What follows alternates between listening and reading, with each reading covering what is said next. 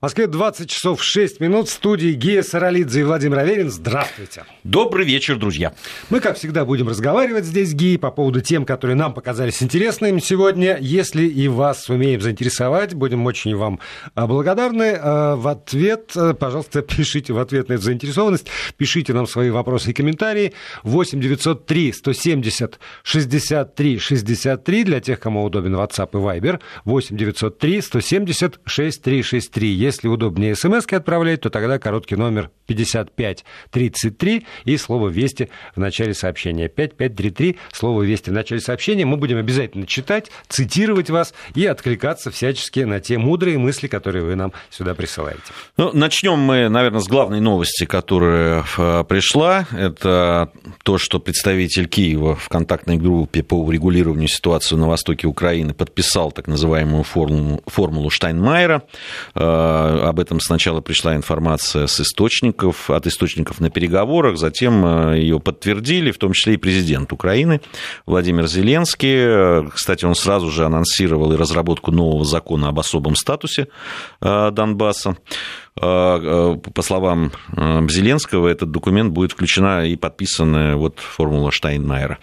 Ну, все ожидали этого, потому что, ну, наверное, и мы в своих программах, да и многие из э, экспертов, которые комментировали, говорили о том, что подписание вот именно этого документа открывает какие-то возможности для переговорного процесса, в том числе и э, открывает возможности для встречи в рамках нормандской четверки, нормандского формата.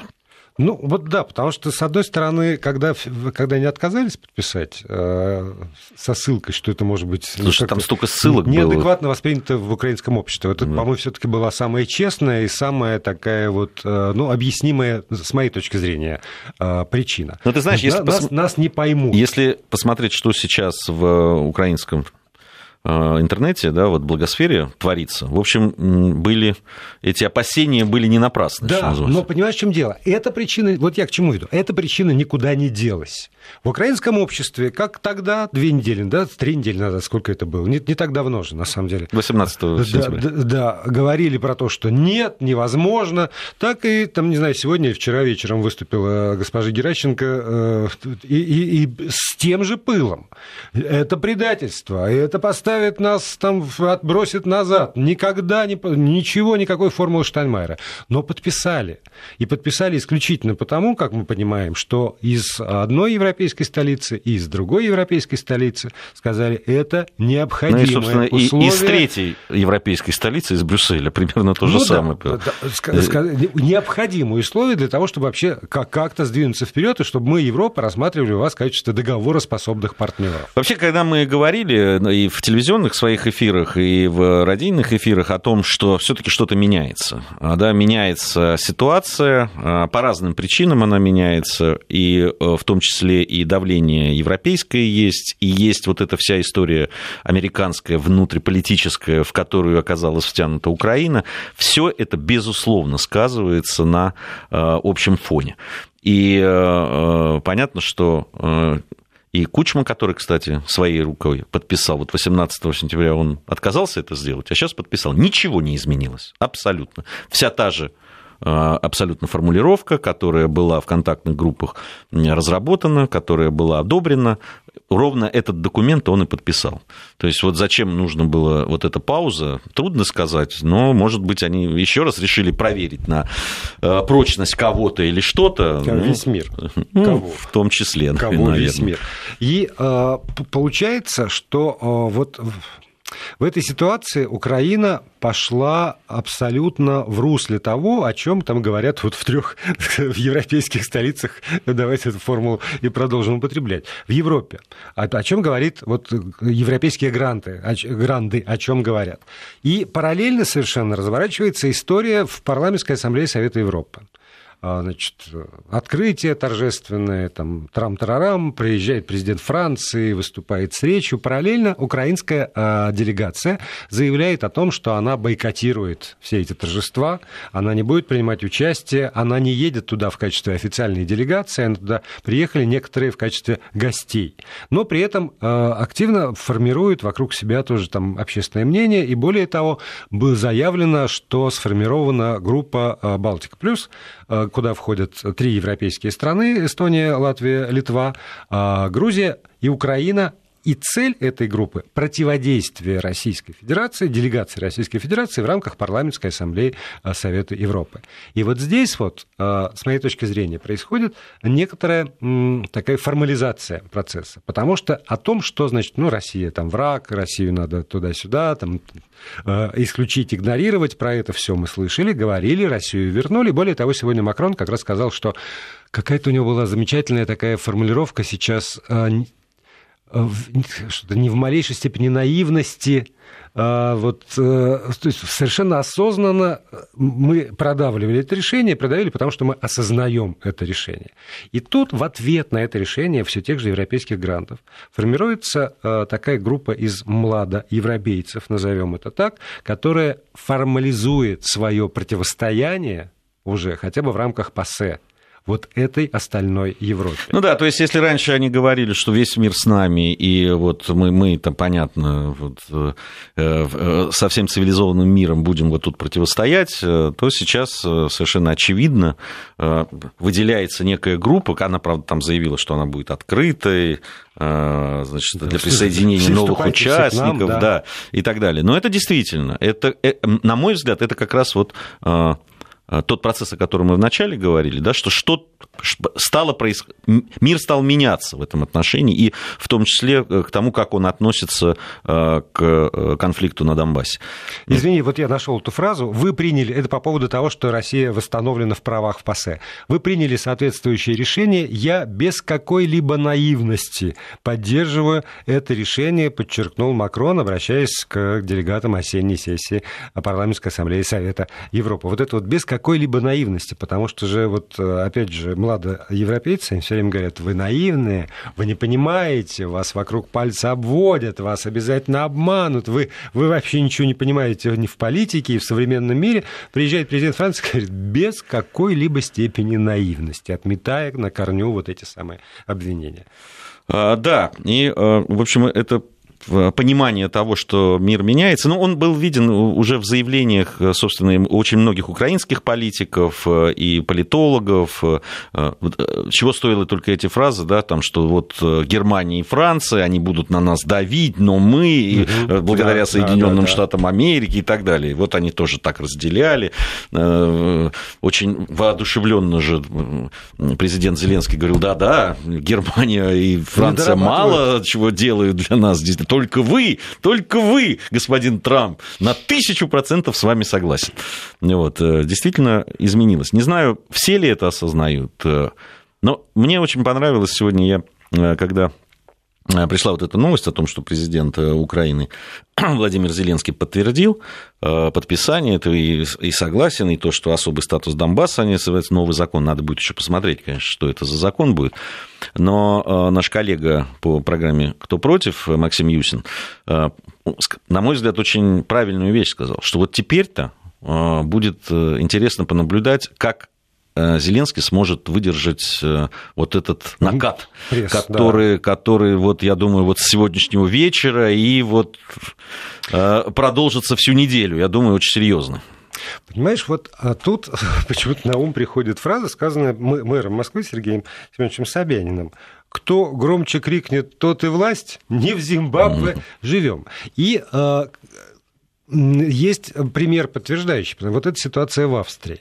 Потому что когда появились там компрометирующие сведения о том, что там вот, э, значит, э, канцлер встречался с кем-то, кто как бы напоминает племянницу, там, не знаю, олигарха, вот тогда раздался очень громкий крик, и этот крик действительно смел это самое правительство. А потом состоялись внеочередные выборы.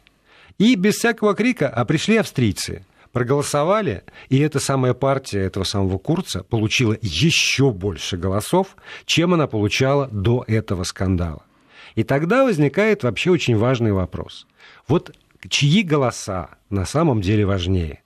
Те голоса, которые слышнее, которые там условно громче кричат, у которых есть больше выходов на а, средства массовой информации, там новые или старые, неважно, там классические или разнообразные интернет-каналы, или вот этот вот тихий голос обычного рядового избирателя, который приходит и просто кладет свой бюллетень в урну не особенно крича. Потому что вот эти ножницы между тем, а, что мы слышим, и тем, что потом случается, а это, извини, и выборы в э, тех же Соединенных Штатах Америки, потому что вся демократическая пресса, и до сих пор она кричит, что Трамп не человек фактически, а, а люди пришли и проголосовали там, вот, вот так, что он в итоге стал президентом. Очень может быть, что аналогичный процесс мы видим и э, там, в современной Украине, но и не только. Потому что очень слышнее всего голоса вот тех, кто там бьет себя громко в грудь, ломая ребра. Мы патриоты, мы знаем, да. только и с, мы знаем. Ходят. Больше никто не знает. Вот если, если значит, он поступит не так, как мы знаем, то пусть боится. А есть вот это вот 73% из тех, кто принял участие в голосовании, которые пришли и положили бюллетени.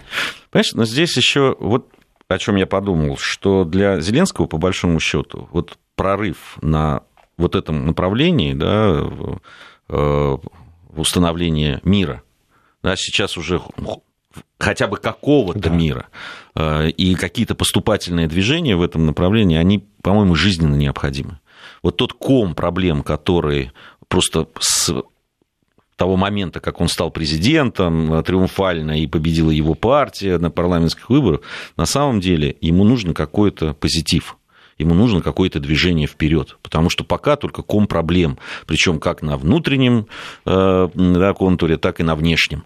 Э, и вот эта вся история с э, американскими делами Байден, там, между Байденом и Трампом, угу. вся это расследование сейчас, я думаю, что ну, для, это для серьезных политиков проблема, когда ты вдруг неожиданно оказываешься между втянутым молотом наковальней, да, там, причем абсолютно беспощадная американская вот эта внутренняя политическая драка с привлечением всех средств массовой информации, а это, э, это мы знаем, какая это сила. И тот, и другой умеет драться. И, драться, и, да, и, и задействуют все, все угу. абсолютно силы. И первое, конечно, вот такой удар мощнейший по Зеленскому было вот это опубликование его переговоров с Трампом. Вот чего он точно не ожидал, так вот этого тут-то он думал, что он защищен. Угу. И э, я думаю, что сейчас отметаю все там, да, там понятно, что мы можем говорить, насколько самостоятельная фигура Зеленский, насколько кто за ним стоит, какие силы там э, э, и противоречивые какие-то вещи, которые творятся сейчас и в его внутри команды, мы увидели, да, вот это э, отставки, серьезная борьба уже внутри команды, но ему нужна даже вот, учитывая все это, все равно для того, чтобы хоть как-то почувствовать себя а президентом, ему нужен прорыв. А, а понятно, что война, которую он обещал остановить, это, я напомню, что это один из главных пунктов это был его предвыборной кампании президентской. Здесь ему нужен прорыв. И я думаю, что поэтому в итоге он в итоге и да, согласились. согласился. Тем более, что получается, а, что ну вот мы же все равно там, каждый день, господи, пять раз в неделю мы занимаемся Украиной э, в силу необходимости. И мы, мы отфиксировали вот откат от того, что было в, в предвыборной э, программе. И не только мы, там, мы на Украине писали, что мы в итоге получили там второго Порошенко, что его политика такая. И вот эта попытка поиграть, как бы отступить в сторону тех кто были его противниками, и даже, в общем, по-человечески понятное, поскольку я президент, он с этим вышел. Всех украинцев я не буду делить на тех и других, то, может быть, действительно показалось. Давайте мы в эту сторону вот подвинемся к, к, к нашим противникам, и тогда какие-то проблемы, которые есть, они сгладятся, потому что они не будут так наступать, а тут мы тогда займемся конструктивной повесткой, а оказалось неверный расчет, потому что он к ним подвигаются, а они отодвигаются еще дальше в свою там правую, левую, не знаю, какую угодно угодно сторону, не ослабляют нападок на него. Эта часть, которая с ним искренне, я знаю, уверен, что были люди, которые совершенно искренне вот за эти идеи пошли, они недоумевают, а что же это, собственно, он, он получается, нас тогда предает, и здесь нет абсолютной поддержки, и он оказывается, если там в Америке между молотом и наковальней, то здесь он провис просто над, над пустотой, потому что нет точек опоры. И разумно, если иметь в виду действительно какую-то стратегию, то найти эту точку опоры хорошо вот здесь, на этом направлении, и, может быть, дай бог, вот... дай бог вообще пойти вот по своим предвыборным обещаниям, не обращая внимания на то, что будут там противники кричать и как себя вот вести. Ты очень правильно, на мой взгляд, сказал про точку опоры, а, потому что а, вот этот вояж а, в ООН, в Нью-Йорк, он, конечно, выбил из-под Зеленского реально э, да, какую-то точку опоры, которую он думал, что она у него есть. Вот эти вот слова Трампа про то, что вы встретитесь с господином Путиным и все решите, это, ну, это действительно, он даже не смог да, держать лицо, что называется. И это все заметили. Потом вот этот совершенно чудовищный накат на него в американских э, средствах массовой информации, это, конечно, и не только, кстати, мы, мы уже многие видели, наверное, эти ролики многочисленные. Когда он был э, еще в КВН, да. и когда он был в 95-м квартале, и только. Не, ну там и там, и по, по его речи прошлись, там много всего, вот эти э, такие полукомедийные политические шоу, практически на всех каналах существующие, они просто его, конечно, размазали. Но угу. дело не только в этом. Если посмотреть прессу, да, то там э, и немецкую, и британскую, и американскую, вот э, там совершенно понятно, какое впечатление произвел Зеленский э, своим этим, своей этой поездкой. Поэтому точка опоры нужна точка опоры нужна, потому что если до поездки еще были какие-то иллюзии, какие-то э, надежды там, на личную встречу с Трампом, что это как-то поднимет, и, там, и может, вдруг ему удастся о чем-то действительно договориться, там, похоже, что вернулся он совершенно с другими мыслями и с, други, с другими желаниями. И вот одно из таких основных желаний – это как раз найти точку опоры. И здесь может быть, вполне возможно, что он действительно ну, мы надеемся, наверное, на это. Да, не, я правда, я каждый раз надеюсь на то, что все сдвинется в какую-то, ну, опять же, с моей точки зрения, благостную сторону, когда перестанут убивать, очень бы хотелось, когда перестанут стрелять, когда люди, эм, ну, вот я говорил про это неоднократно, я я даже не могу себя поставить на место человека, который на протяжении пяти лет живет в ощущении, что к нему может в любой момент прилететь какой-нибудь снаряд что какая-нибудь, не знаю, шальная пуля, какой-нибудь осколок тебя может поймать на, по дороге в булочную. И когда ты еще, может быть, не всегда уверен, что в этой булочной что-нибудь будет. Правда, я пытался. Я, я не понимаю, как, как можно пять лет в этом жить. Я уже говорил, что это, это дольше, чем длилась Великая Отечественная война это неимоверное напряжение силы, и, по-моему, без ущерба а, для психики это не может пройти. Вот жизнь в, в таком вот постоян, под, под постоянной угрозой смерти. Поэтому если это только снимется, то вот а, в свое время Зеленский говорил, там, хоть с чертом, вот и я тоже за то. Да хоть с чертом, да хоть на каких условиях. Еще раз я вспоминаю вот эту вот дикую, с моей точки зрения, фразу, когда «а пусть опубликуют, значит, стенограммы, чтобы мы знали, чем мы заплатили за, за свободу наших ребят». Да хоть чем.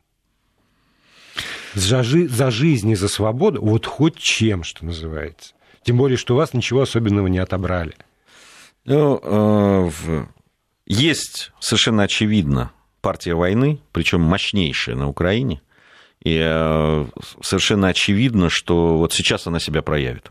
И вот здесь мы будем наблюдать как раз, насколько они еще сильны, насколько сильны их э, позиции в, во власти украинской, и как с этим будут справляться Зеленский, его команда, э, те люди, и действительно ли они, это команда, и действительно ли они работают на одну цель и на Э, как, действует по какому-то своему плану, ну вот мы посмотрим. У меня есть большие сомнения в этом. Э, кстати, вот э, нам написали, а вам не кажется, что Зеленский просто хочет загладить свой косяк в ООН, и чуть позже все вернется на круги своя? Допускаю, что такое возможно. Понимаете, подписать сейчас, ну, Минск, Минск-1 и Минск-2 тоже были подписаны. Они тоже были подписаны. И, собственно, с формулой той же Штайнмайера тоже согласились по особому статусу Донбасса в свое время. Ей-то не, не один год. Сейчас ее подписали. Что будет после подписания? Действительно ли встреча к нормандской э, четверке сдвинется с места? Потому что, ну, подписать-то подписать, но за ним должны э, последовать действия. Хватит ли э, вот этой убежденности и смелости, ну, хорошо, подписать, да, а вот шаги эти совершить. Ну, нужны развод реальный войск там в трех местах, которые там так называемых тестовых, нужны определенные уже практические шаги. Пока мы знаем, пока ничего подобного не происходит. Ой, да, вот что называется, будем посмотреть. Так, я допустил опечатку. Мне на это указали. Я сейчас, извините, быстро исправлю а, эту самую опечатку.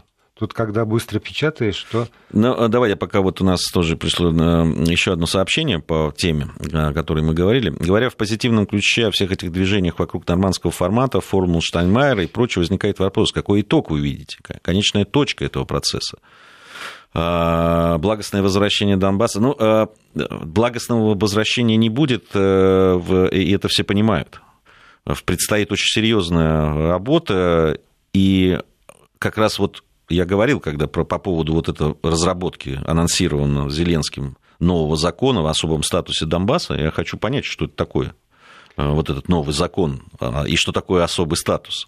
Это вот ты хочешь понять. С другой стороны, мы все время забываем, что под э, это, мы сегодня говорим, вот украинская делегация поставила подпись под формулой Штайнмайера. Между прочим, не только украинская делегация поставила. Поставили свои подписи под этой формулой и представители ЛНР и ДНР, которые в этой самой Минской группе принимают участие. Да. А это значит, что представители ЛНР и ДНР тоже от лица своих сограждан соглашаются с тем, что они могут войти на особых условиях в украинское государство и продолжать э, в качестве там, э, региона федерального образования, не знаю, там, типа чего, вот, вот как раз хотелось бы посмотреть на закон, который и им предложат для обсуждения, что называется. И закон о выборах, значит, по, по украинскому законодательству должны пройти выборы, и э, об этом тоже. Но само принципиальное движение – сторону украинского государства, они зафиксировали теми же самыми подписями под этой самой формулой Штайнмайера, и, Штайнмайера, и это немаловажный итог э, всего того, что происходило там за последние пять лет на этой территории. А, Александр из Киева э, написал нам. Партия войны сильна и хорошо организована. В окружении Зеленского порохоботов хватает. Выводы пока напрашиваются неутешительные. Ну, э, я думаю, что Александру там изнутри видней, чем нам. Хотя, понятно, в определенном смысле мы уже тоже стали такими специалистами. Я не скажу, что там экстра класса, но все-таки занимаясь и каждый день прочитывая, ну, поверьте, массу, просто да. массу э, материалов украинских источников. из украинских угу. источников, да. Я, Александр, с вами абсолютно согласен. И я думаю, как, собственно, об этом сегодня и говорил, что не знаю, как в окружении, хотя, думаю, и в окружении Зеленского хватает этих людей и партии войны, которые кормятся от этого, либо идейные э, такие там. Э, другое дело, что в, в этом и проявляется суть да, там, лидера, президента. Да, но ты знаешь, вот, по-моему, все-таки что-то меняется, потому что я тоже, я читаю довольно много разнообразных а, там статей, аналитики, просто новостей оттуда, а, вот это понятно.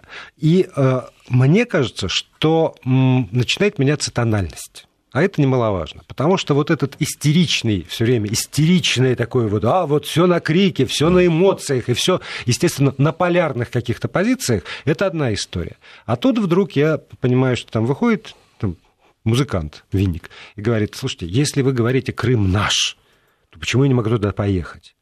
И, и вот и он, он говорит, я, я могу, я имею на это право, особенно если вы говорите, что Крым наш. И если, я там читаю статью про Львов, вот я тебе сегодня рассказывал, там, чей был Львов в 1938 году, пока мы не ответим себе на этот вопрос, мы не ответим на вопрос о принадлежности Крыма. То есть, во всяком случае, уходит истерика и начинается рассуждение. А когда включается ум, в общем, для меня это всегда такой фактор положительный. Хотя пора, наверное, замолчать. Да, новости у нас.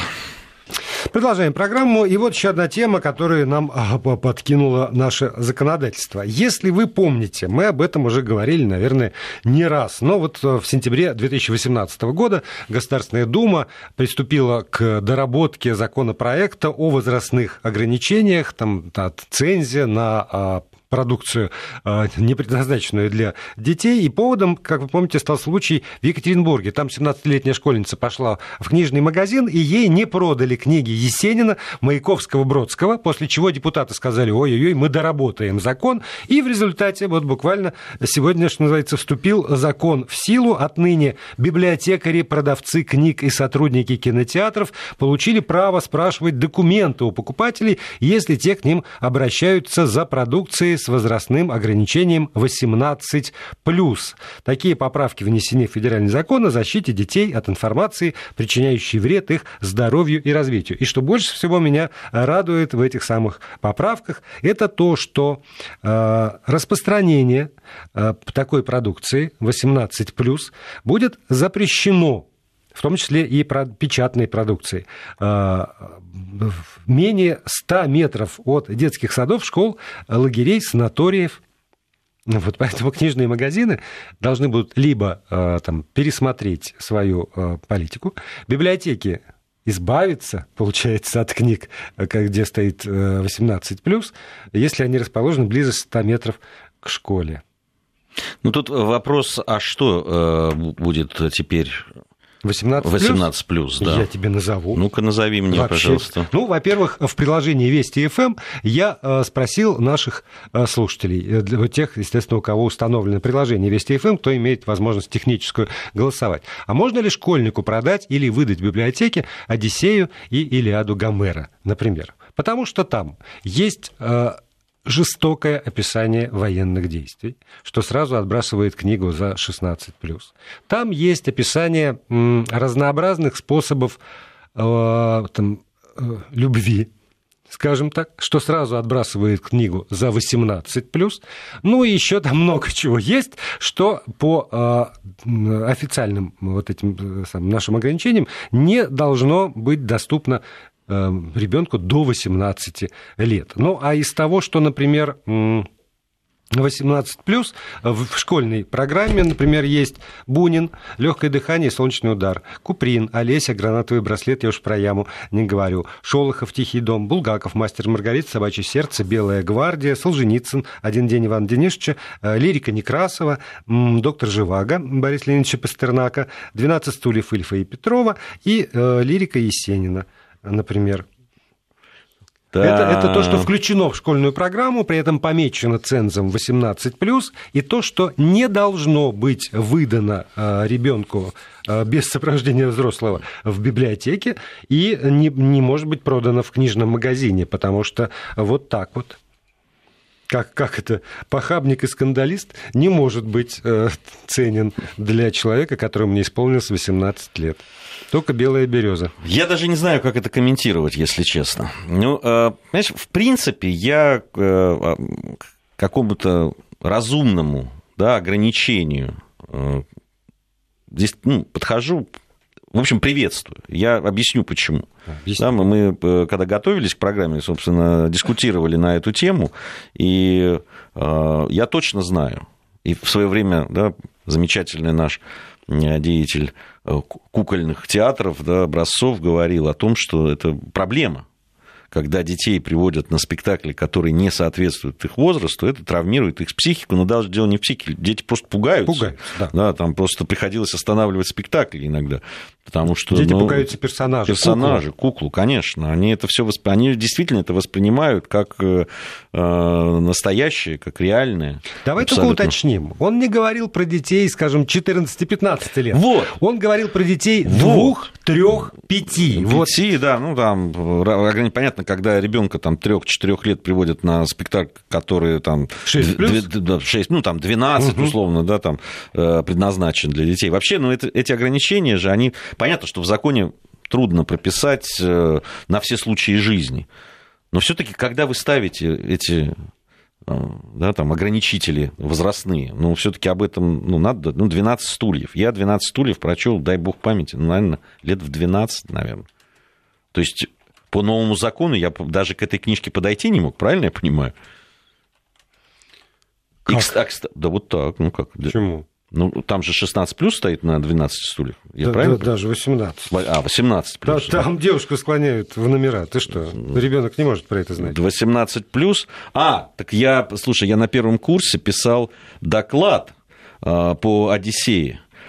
То есть э, мне было 17 лет, я, я этого не мог делать, понимаешь? Мне бы ее не выдали просто в библиотеке в нашей университетской. Да, но понимаешь, вот при советской власти не было таких ограничений. Не было. На литературу не было никаких ограничений. Не было. Другое дело, что в советское, э, в советское время было ограничение на печатание другого рода литературы.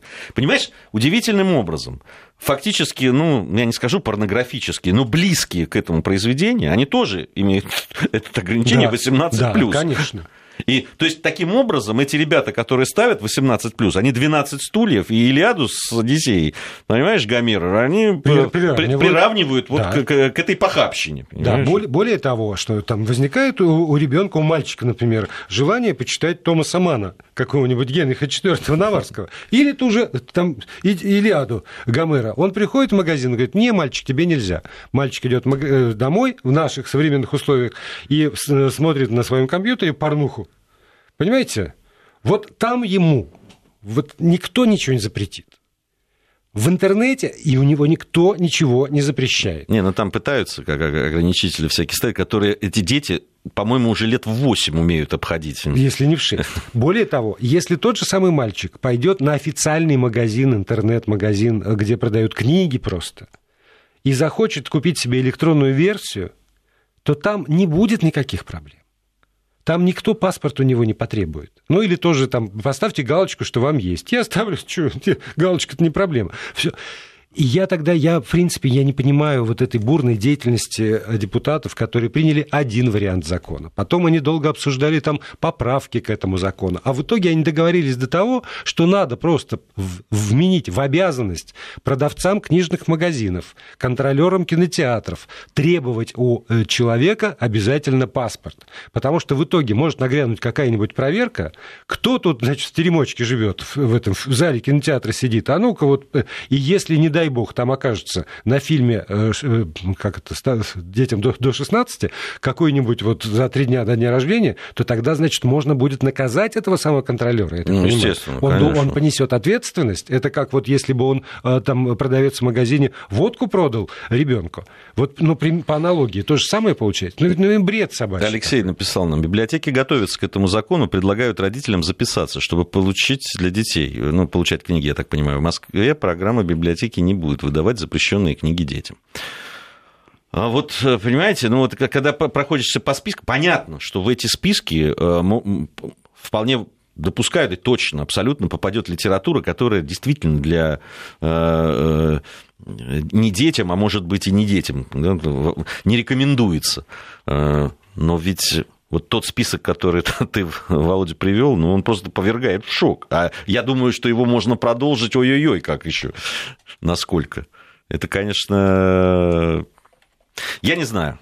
Я правда не знаю. Здесь явные какие-то э, какое-то передергивание, какое-то недопонимание, какая-то казенщина, которая, когда вообще, когда дело касается таких вещей, когда там литература, э, театр, Кино. кино Да. Ну, оно правда избыточно. Тем более, я все равно, ты уже сказал об этом, но и об этом пишут. Ну, ну, интернет, ну, правда, Да. ну что, вот как, Ну, вы- ну как вот, вы... Понимаешь, не в, не в первый Вы раз. же туда загоняете. Да, Ну, не в первый раз, что там мы обсуждаем какую-нибудь тему, и в итоге э, у меня на языке только одно. Есть а, э, как бы действия, направленные на решение проблемы, а есть действия, направленные на создание такой декорации и э, облегчение отчетности. Вот чтобы было легко отчитаться. Проблема есть, видите, мы отчитались, мы приняли, а там хоть вот трава не расти. Вот это все декорация и имитация деятельности. Вот те, кто пишет эти самые законы, ну вы уже посмотрите какие-нибудь фильмы, почитайте книги для 18+, и отличите, где вот идет э, имитация, а где идет процесс. Может быть, на этом простом примере вам будет понятно, как надо действовать в жизни. Это не надо изображать оргазм, это вы лучше добейтесь их. Та- та- Так будет все- всем полезнее и приятнее. Ну что у нас? Там... Да, что, можно ли продавать или выдавать в библиотеке Одиссею с двумя «с», извините, извините, ради бога, правда, Одиссею или Аду Гомера? 90% нашей аудитории, а, как-то совершенно, видимо, незаконопослушные, а, сказали, да, можно. Но 10% бдительных граждан сказали, что нет. Нет, нельзя. То есть пока тебе не исполнилось 18 лет, ты не должен знать, кто такой Гомер. И 12 стульев. Да. Мне, это мне вообще просто... Вот. А дальше зато, э, видимо, те же самые люди будут говорить, наши дети не знакомы с классикой. О чем с ними разговаривать? Утеряны культурные коды. Понимаешь, называешь какую-нибудь Пенелопу, они даже не знают, кто это такая. Потому что есть правда, есть какой-то набор литературы, в который входит даже такая развратная книга, как «Мадам Бавари», которую надо прочитать в детстве как недавно у кого-то прочитал, а для того, чтобы у кого-то из великих педагогов, между прочим, сейчас не скажу у кого, но, на мой взгляд, мысль очень верная. Для того, чтобы а, сократить дистанцию от а, она распутница, значит, и почти проститутка, до мадам Бавари это я. 18 лет, если не читал Одиссею, то уже не прочитает. В Свердловской области нам написали. В общем, да. Вы знаете, если Э, ребенка не приучать к литературе с детства, да, особенно в наших условиях, вот, э, вот этой информационной абсолютной да, там, потока этого, который обрушивается на голову, этих возможностей, которые есть. Э, мне кажется, вообще там скоро мы даже и закона не надо будет, просто никто читать не будет.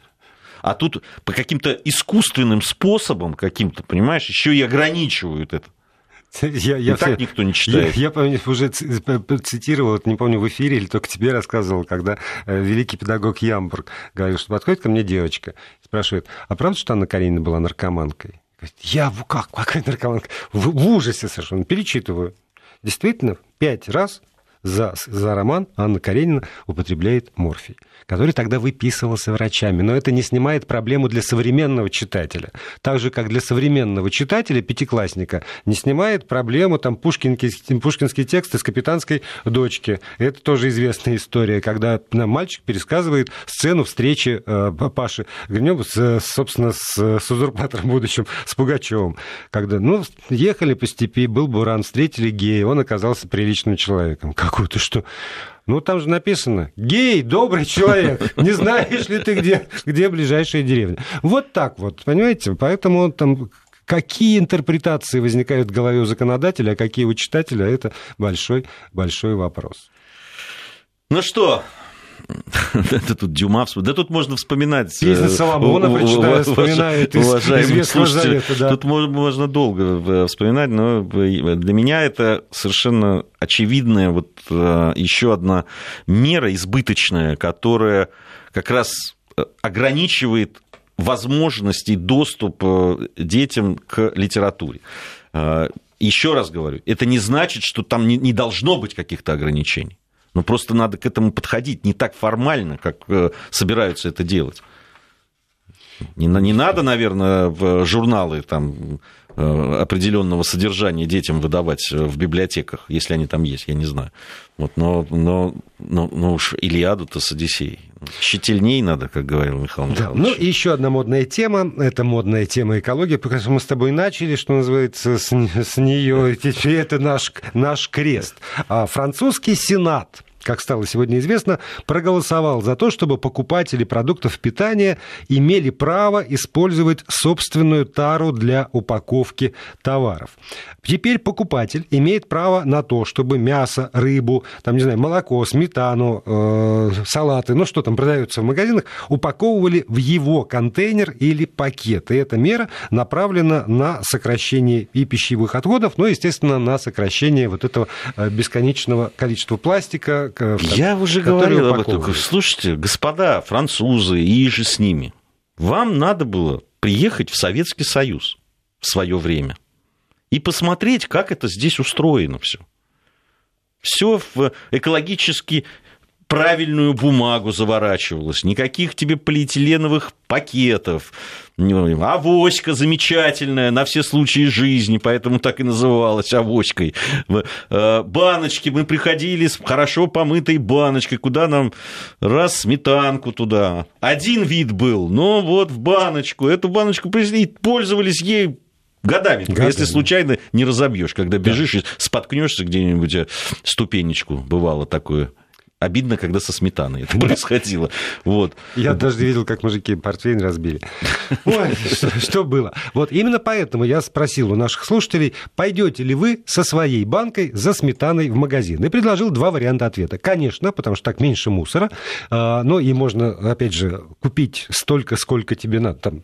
А вот мне 130 грамм по рецепту для тортика. Да. 130. Вот тебе 130 да, и нальют в баночку. Или а, второй вариант, нет, мне удобнее второй продавца продавца. Тут имеется в виду все что угодно. Вот это вот э, готовая расфасовка или там э, тоже какой-нибудь пластиковый контейнер, который всегда готовы там продавцы вам выдать э, про, про это спросил, голосование идет, и по этому поводу, естественно, мы ждем и ваших ответов. Готовы ли мы действительно сегодня, избалованные даже, я бы сказал, развращенные тем, что вообще можно не задумываться, с чем ты идешь в магазин, ни с чем, только чтобы абы гроши, что называется. А там тебе все и упакуют, и куча пакетов, эти пакет в пакет, и еще в пакет, а вам большой пакет, и вот это все. Вот самое, самое страшное, знаешь, я обратил внимание, э, э, покупаю часто детям всякие подарки, там, игрушки и прочее.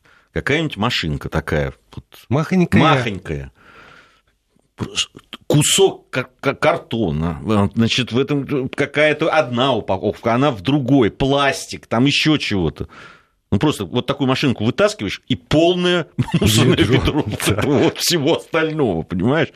Потом я, на самом деле, пришел в ужас, когда стал обращать внимание. Я, по-моему, уже рассказывал как-то, я дома, когда жил еще в Тбилиси, отвечал за э, выброс мусора. С ведром к мусорной машине? С ведро... Да. Приезжала машина, звонили в колокольчик, дын-дын-дын, и я, значит, с мусорным ведром. Делал это я раз, ну, не знаю, ну, в 3-4 дня. Ничего, там вот правда, там какие-то вот очисточки, там еще что-то вот такое там от картофеля. Угу. Все, больше ничего я туда не выносил. Ну, не было ничего. Все остальное, вот, ну, потому что баночки э, сдавались, да, да. бутылочки газетки, сдавались, значит, в школу, газетки макулатура. в школу, макулатура и так далее. Ну, ну, мы же от этого ушли. Мы же, я же помню типа, пластиковые пакеты, которые стирали, там, да, вывешивали. вывешивали. Это когда они появились. Три рубля. Три рубля за пластиковый пакет с красивой картинкой все, кто не жил -то в конце 70-х годов, имея очень модную старшую сестру, те не представляют себе, что этот уровень зависти, когда она себе со стипендией за 3 рубля купила вот такой вот пакет, который бережно хранился, стирался и, и сушился на веревочке. Я думаю, шведская девочка была бы счастлива, если бы попала в мое детство, потому как безотходно. И машин не было тоже, хочу заметить заметить практически. Это да, же... да, но но, опять же, вот возникает вопрос. Вот э, сегодня, когда мы давно уже этого ничего не делаем, э, как, ну, опять, нет, что, вот сознательные граждане появились, которые ходят со своей там матерчатой сумкой, такие вот из-за границы сначала привезли, потом сами научились шить, вышивать. Вот но внутрь этой сумки все равно же вам э, в полиэтиленовый пакетик или в пластиковый контейнер или там еще в пакетик, и вы там сверху выглядите как вполне себе экозащитник, но нутро у вас ведь это мусоропроизводящее все равно. И готовы ли вы теперь перед каждым выходом в магазин вот обдумывать, что вы туда должны взять вот такую баночку для этого, вот такую вот баночку для этого, контейнер для ну там чего-то еще, и, э, а иначе нет. И да, да или нет, я скажу, да, а то опять не, не успеем же. Тенденция очевидна. 62 да, на эту секунду процента говорят, да, не готовы, потому что так меньше мусора. 38, нет, мне удобнее второй. Да, ну, да, Но я не верю продукты в гигиеничнее в упаковке, пишет Елена из Свердловской области. К тому же не разбавят, чем грешили, иногда в СССР. Вы знаете, могут разбавить еще до этого, как она попадет в, в, в упаковку. Э, на самом деле, а между прочим, в упаковке другая проблема. Э, в упаковке вы не можете определить, а вообще это можно есть или нет. А иногда эту упаковку вскрываешь, а там Оттуда такой... пахнет. Да, уж извините. Да, а тут вам вашу баночку из бидончика, да еще там, да. если знакомый продавец, то, значит, вот э, этому покупателю из э, бидона, в котором а, уже там из со дна надо сметану зачерпать, а вы-то, знаете, соседы вообще вместе в домино играете, поэтому вам сверху из бидона со сметаной вот такая имеет свои плюсы и минусы. Но если вы за экологию, то будьте любезны тогда. Будьте любезны. Да, знакомого мясника еще никто не отменял. Вести ФМ. Первые о главном.